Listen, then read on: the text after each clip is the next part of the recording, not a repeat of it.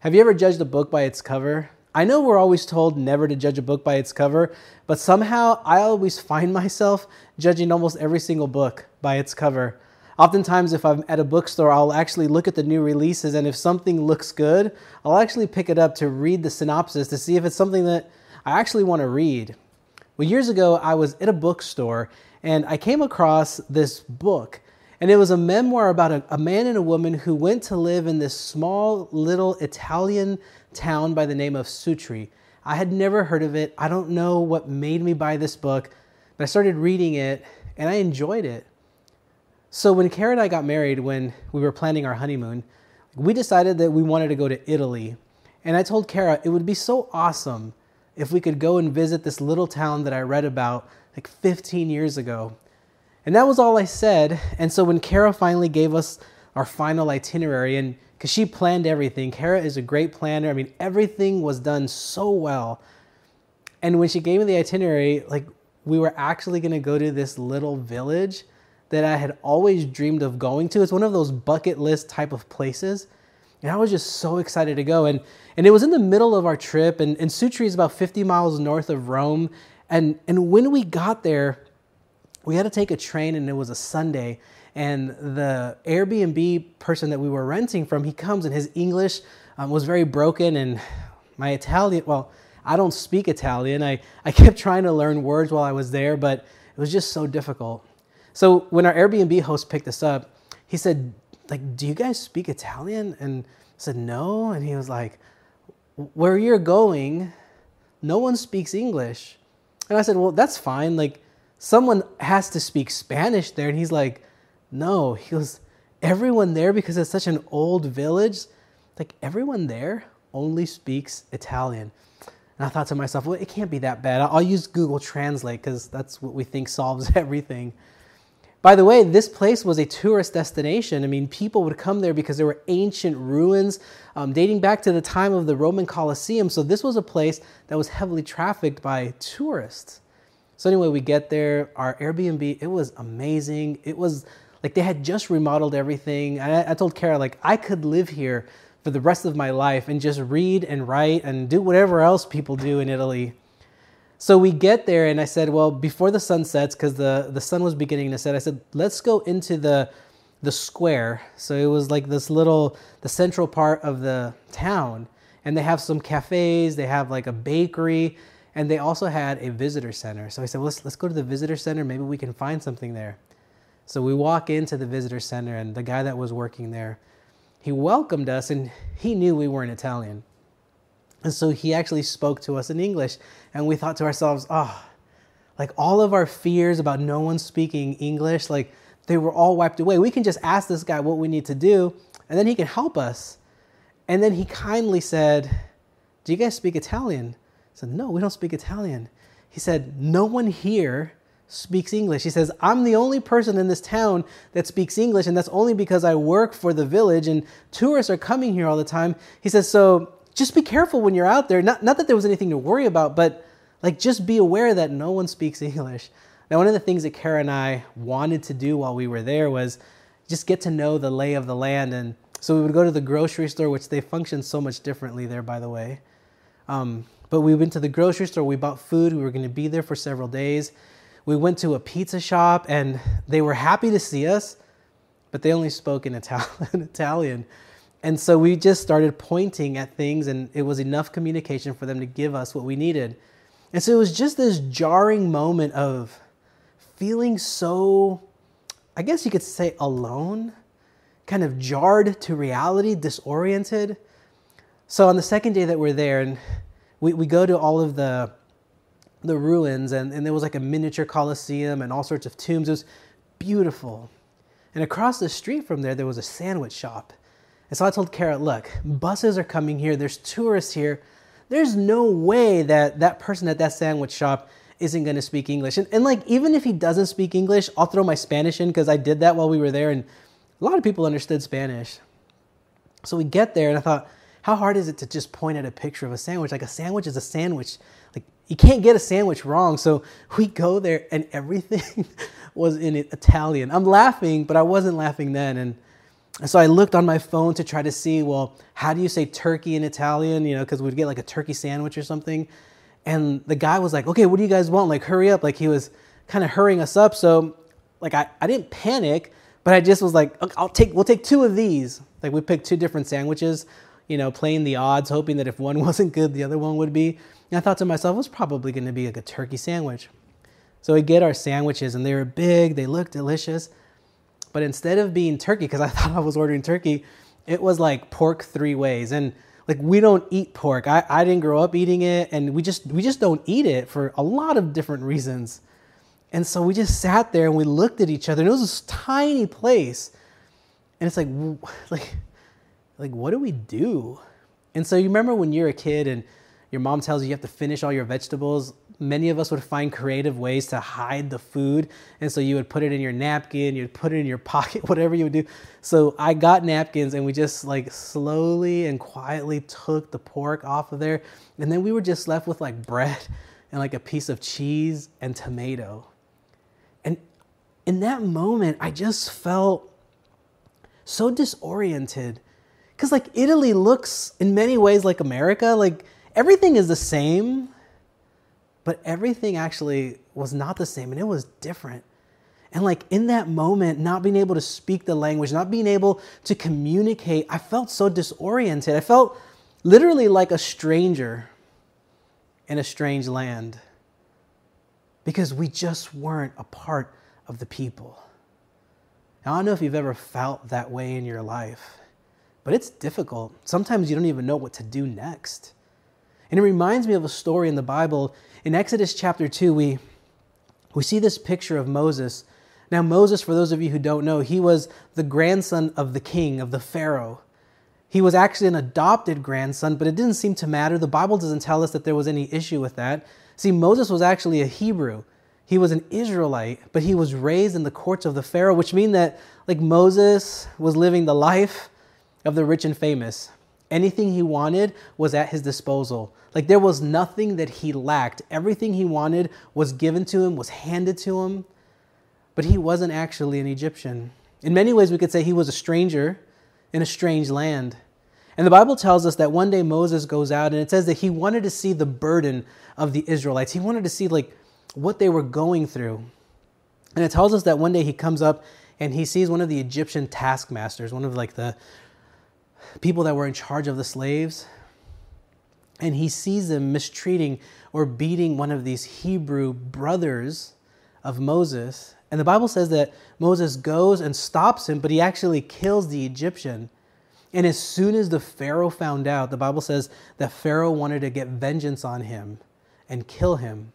And so Moses literally does what any one of us would have done in that situation, and he literally runs for his life. Now, the Bible tells us that Moses gets there, he, he marries, and he has a son, and he names his son Gershom, which literally means, I have been a stranger in a strange land. Like Moses acknowledges that he is far from home and it wasn't that he was far from Egypt because he wanted to be back in the royal family. That's not at all what he meant. But what Moses was actually saying is that his entire life, because he was raised in an Egyptian court, he wasn't a part of his brothers and sisters who were the Hebrew Israelites of the Old Testament. And so Moses names his firstborn son, like, I have been a stranger in a strange land. And Moses was looking for home not a physical home, but he wanted to find a place where he could have safety and security among his people. So even though he had been a stranger in a strange land, what that really means is that he was looking for a rhythm of life that would allow him to feel like things were the way they were supposed to be. You know, I don't know if you've ever had a conversation with someone where you say things like, you, you think back to a memory that you have, and then you say something like, oh, and those were the good old days. This past week, Facebook sends me these notes. Actually, it's almost on a daily basis, and maybe you'll exp- have experienced this. Facebook will send me notifications, and it'll say, three years ago, you were here, four years ago, five years ago, and it'll show you a picture of a post that I posted years ago. And I find myself kind of going back to that moment and and I over romanticize them because that's what we do when we look back over our lives. We romanticize things. And sometimes I'll think to myself, man, those were the good old days. You know, if you've ever had that thought or that sentiment, that desire or that feeling for those good old days, what we're really saying isn't that we necessarily want to live that moment over, but a recollection of those moments is that we want to go back to perhaps a simpler, easier time in our lives. So when Moses says, I'm a stranger in a strange land, all he's saying is, I want to go back and be with my people, be at home. But that's not the first story that we find this this motif of feeling like they're a stranger in a strange land. So I want to look at the story in Genesis chapter 3. Now it's I'm not going to look at the whole thing, but it's the story of Adam and Eve and most of us have heard of, of Adam and Eve, the fall from the Garden of Eden or fall from grace as we say it. So I'm not going to go over the whole story. I'm going to look at just one small part of this story. So I want to break it down to you. Genesis chapter 3 verse 6 tells us this. When the woman saw that the tree was good for food, that it was a delight to the eyes, and that the tree was desired to make one wise, she took of its fruit and ate. She also gave some to her husband who was with her, and he ate. Then the eyes of both of them were open, and they knew they were naked. So they sewed fig leaves together and made loincloths for themselves. They heard the sound of the Lord walking in the garden at the time of the evening breeze. And listen to what it says And the man and his wife hid themselves from the presence of the Lord among the trees of the garden. Adam and Eve literally, like Moses, had everything they could possibly want. Like Adam and Eve were literally at the top of the food chain, like literally at the top of the food chain. The Bible tells us that they got to determine how things were and named animals and all that stuff. So, like, they literally were at the very top. Not only that, but they were able to be in the presence of God. Like, they could have face to face conversations with God. But because of one decision, they literally abdicate their position in this paradise of Eden. Like, this one decision that, that seemed to make sense and they give into it actually ends up leading to their destruction. But it's not just their story. Like we have all made decisions in our lives that we think make sense, that we think were normal decisions, like that end up actually leading to our destruction. You know, sometimes the very thing that we pray for, that miracle that we're asking God for, because we want it, sometimes ends up becoming the very curse that leads to our demise. And that's what was happening to Adam and Eve. They literally had everything, and with one simple decision that they made, actually ended up having a disastrous effect on their lives. But it's, it's not just their story, it's our story as well. Now, verse 24 says this God drove out the man, and at the east of the Garden of Eden, God placed a cherubim with a sword flaming and turning to guard the way to the tree of life. God takes Adam and Eve and he literally evicts them out of the Garden of Eden. And what the Bible tells us, and the Bible makes no mistake, is that God puts them to the east of the Garden of Eden. And the reason that this cherubim or this angel was guarding the way to the tree of life is that the tree of life was symbolic for the life giving presence of God. Adam and Eve had the life giving presence of God and they let go of that. They, they, they made a terrible decision. And so now they find themselves to the east of the Garden of Eden. Because sometimes the decisions that we make in the blink of an eye can have such disastrous results in our lives. And so now Adam and Eve, can you, can you just, just think about this for a second? They had everything the protection, the food, the animals, the, you name it, they had it. And then from one moment to the next, they find themselves outside the garden, and all they can do is look in. Not only were they no longer VIP access members, but they couldn't even get general admission passes to the garden. Their decision was final. And I can only imagine how disorienting it would have been for them because now they were a stranger in a strange land. You see how that begins to play itself out throughout all of Scripture. Can you imagine that, that moment of paralysis, that moment of fear, that moment of panicking when they realize, like, we no longer have access to the very thing that was giving us life? But you've all experienced that. When you've come to an end of anything in your life, it sometimes is jarring and feels disorienting.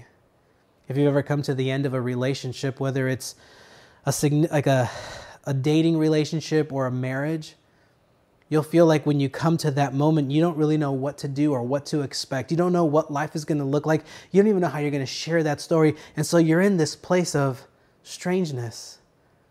You know, if you've ever been on the other side of losing a job, a job that you thought was going to take you to retirement and give you everything that you need, and now all of a sudden you find yourself collecting unemployment and you think to yourself, like, how am I ever going to make sense of this? Like, it can even be something as simple, and, and I'm not making this trivial, but if you've ever failed an exam in school and you needed that one class to pass, or you needed that one class to, to help your GPA get better, but then it like flounders and it messes up your GPA, you begin to wonder like like what am I to do because panic begins to set in when we find ourselves in situations that we weren't expecting. Or even like today when we look around and we find ourselves literally being confined to our own homes, our homes are safety, our homes represent our stability in our lives for most of us. Our home is like our little kingdom that we love to retreat to when work gets too much, when other relationships get to be too much, we retreat back to home. But now, the very place that used to be our safety, now all of a sudden, we feel like we're in a strange place. If you've ever not had enough money to pay for a bill and the due date comes and goes, it's disorienting to begin to think, well, like, how am I going to make ends meet? Really, you can fill in the blank to these moments of fear and panic in your life. So when Adam and Eve are put out to the east of the Garden of Eden, east of the Garden of Eden represents the estrangement, the distance, the separation from humanity to God.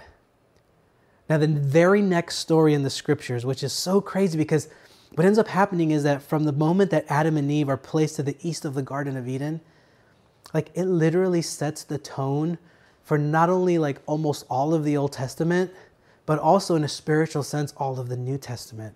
So listen to the very next story in Scripture. So Adam and Eve, they're outside the Garden of Eden.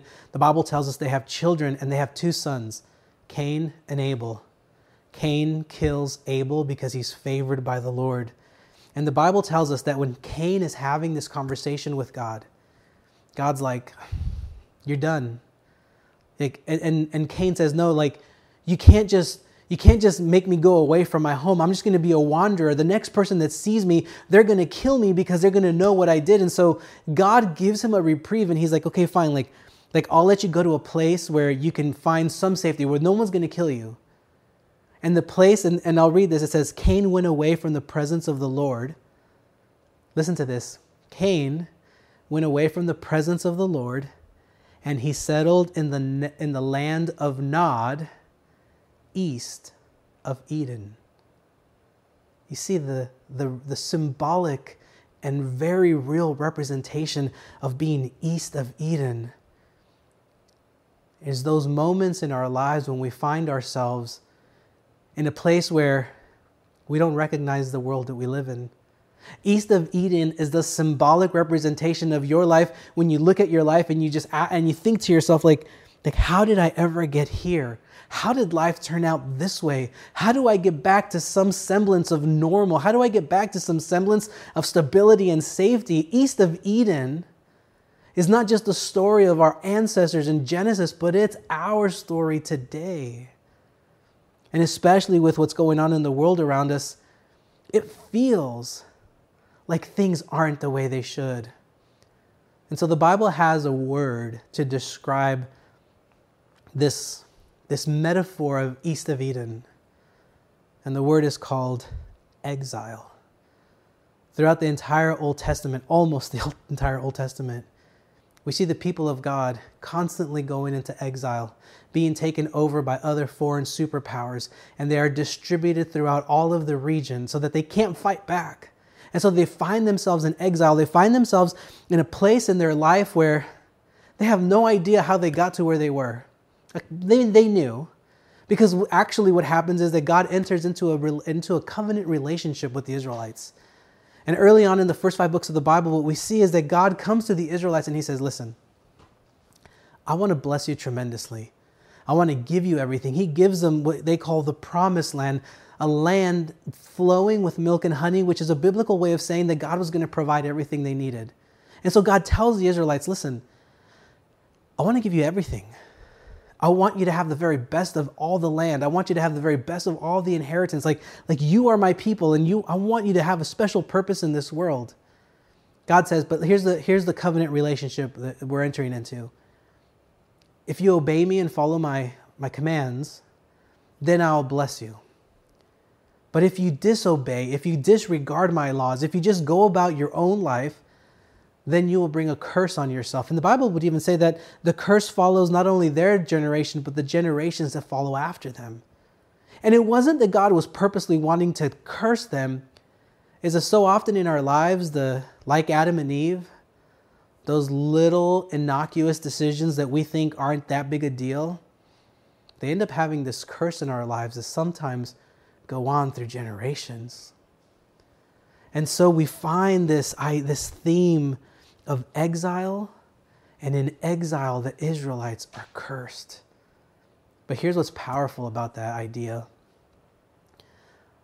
that it is in those moments and times of exile that the people of God are actually transformed and God is able to liberate them from their exile. See, that's what happens in our lives in these moments of uncertainty, in these moments of disorienting chaos in our lives. What I have found is that in those moments, my relationship with God is strengthened. In the darkest moments of my life are those moments when I am more open and present to the transforming power of God. I had a friend of mine, I, I saw this on his Instagram page just today, and he says, God doesn't waste your pain. Like, like think about that. Like the moment of suffering you think you're going through right now, it's not that God is forcing you there, but God's not going to let this moment pass by without, at the very least, continuing the good work that He began in you of transforming you into this new creation. You see, when we find ourselves in exile, it's when we lack security or safety, joy or happiness the place of exiles where we no longer have stability in our lives, not unlike what many people are experiencing today. This time of disequilibrium in our lives when all we want is a, some form of sanity. Exile is like treading water when you weren't even a good swimmer to begin with because it feels overwhelming. And so the question we must wrestle with and and the, and the question that we're actually trying to answer over the next five weeks as we begin this new series that we've called Cadences of Hope. The question that we want to explore is how do we discover hope in this metaphorical strange land? Just as Moses longed for stability and family, just as Adam and Eve tried to navigate their way in this new strange land, just as Cain was trying to figure out how to live in this new strange land. Like, like now we have to learn to navigate how to how to live and find hope in the world in which we live in today. And so I want to show you with what little time I have left from the book of Genesis. Like there is just so much in Genesis that I think we still just skip over. But from Genesis, we, we get these very simple truths of how we can find hope in troubling times. So if you have your Bible, I'm, I'm going to invite you to open to Genesis chapter 1, verse 1 and 2. And I hope you're wondering, like, I hope you're asking, like, like what in the world are we going to learn about how to find hope in the very first two verses of the Bible when you didn't need hope to begin with? Because the fall of humanity doesn't happen until chapter 3. So I'm glad you're having those questions. So I just want to show you what we find here. I'm going to read verse 1 and 2. In the beginning, when God created the heavens and the earth, the earth was a formless void, and darkness covered the face of the deep. And a wind from God swept over the face of the water. Right? So you're wondering, well, what are we going to learn from here?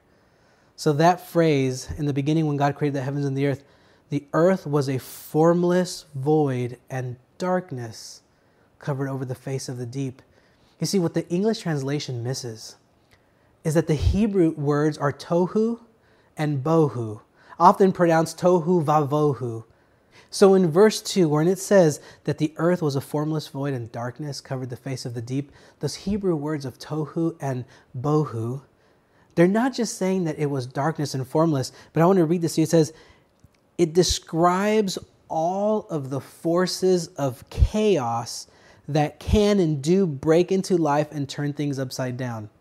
So, the very first words in that second verse of the Bible says that there was this chaos that was existing and it was covering the face of the deep, and it uses the, the words water were present.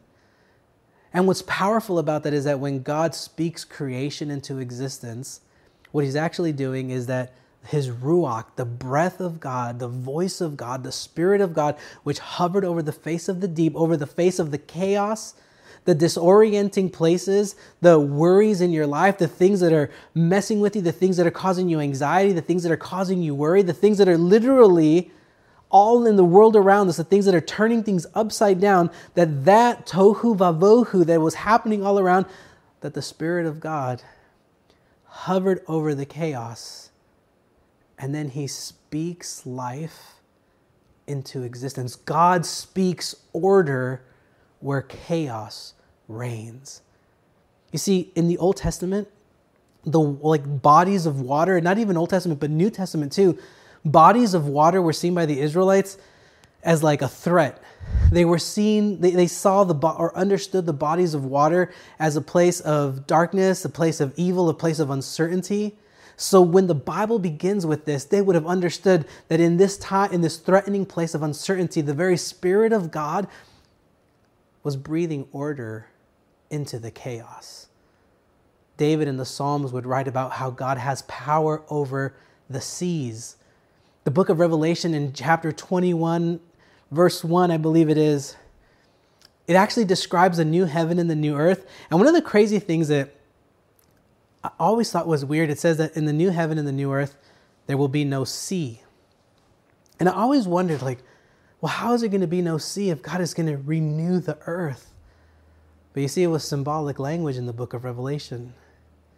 And what John was writing, what, was he, what he was actually saying, is that in the new heaven and the new earth, the idea that there's no sea means that there will be no threat of danger, there will be no chaos, there will be no suffering, no pain, no disease, no fear. All of that will be wiped away. Why?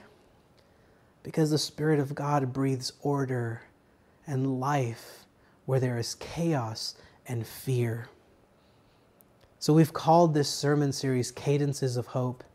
And when you think of a cadence, when we think of cadence, we think of it in the context of music or a song. And in some ways, a cadence is it's kind of what gives the song its rhythm, gives the song its flow. It's, it's like the thing where you can kind of, you know, you nod your head a little bit because you, you feel that cadence of the notes and the music. In running, you every runner has a cadence to their stride. And if you're in your cadence and if you're running on like on all cylinders and you're feeling like everything is in balance, that's because you're running within the right cadence. So when it comes to our life of hope, when it comes to the life of faith and our relationship to God, what we find from the stories in Genesis to the very end is that these, are, these stories are filled with people who are learning to be in the flow and in the cadence of how the Spirit of God works.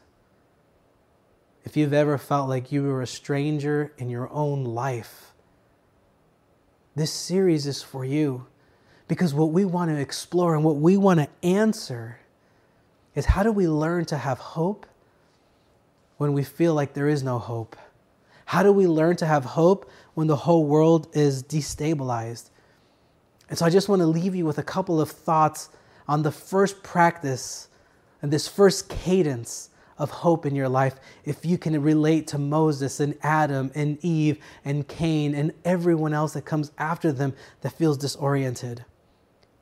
And so the very first thing which is hard for us is found in Psalm 46, verse 10 where the psalmist writes, Be still and know that I am God. That's God speaking to us. So many times in our lives, we, we like to be in control of everything. We like to have the final say in everything. We want our opinion to be the one that matters the most. And so we try to take control of life. And what ends up happening is that we hold on so tight that instead of getting more control in our lives, we begin to realize that there's very little that we have control over. And then we get this destabilization and disequilibrium in our lives. But God says, Be still and know. Not just intellectually know, but in the deep recesses of your soul, be still and know that I am God. And what God is teaching us through that is that sometimes the best thing that we can do in our lives is not try to be hyperactive and try to fix everything, but sometimes we need to just step back. Because when we allow God to be God in our lives, what we begin to realize is that sometimes, like, we were out of sync with what God wanted in our lives. Sometimes we realize that we were out of sync with what God desires in our life because sometimes of the decisions that we've made that have led us, like Adam and Eve, east of Eden to be strangers in our very own life. And so God says, just, just pause for a moment, gather yourself, let me be God. Let me lead you, let me guide you, because I promise you that I have a better vantage point than you do. And just as the very same Spirit of God that speaks order over the tohu vavohu, the the darkness and the void at the beginning of time. The very Spirit of God that does that is available to you today as it helps to reorder the craziness, the worry, the anxiety, and the instability in the life that is all around you.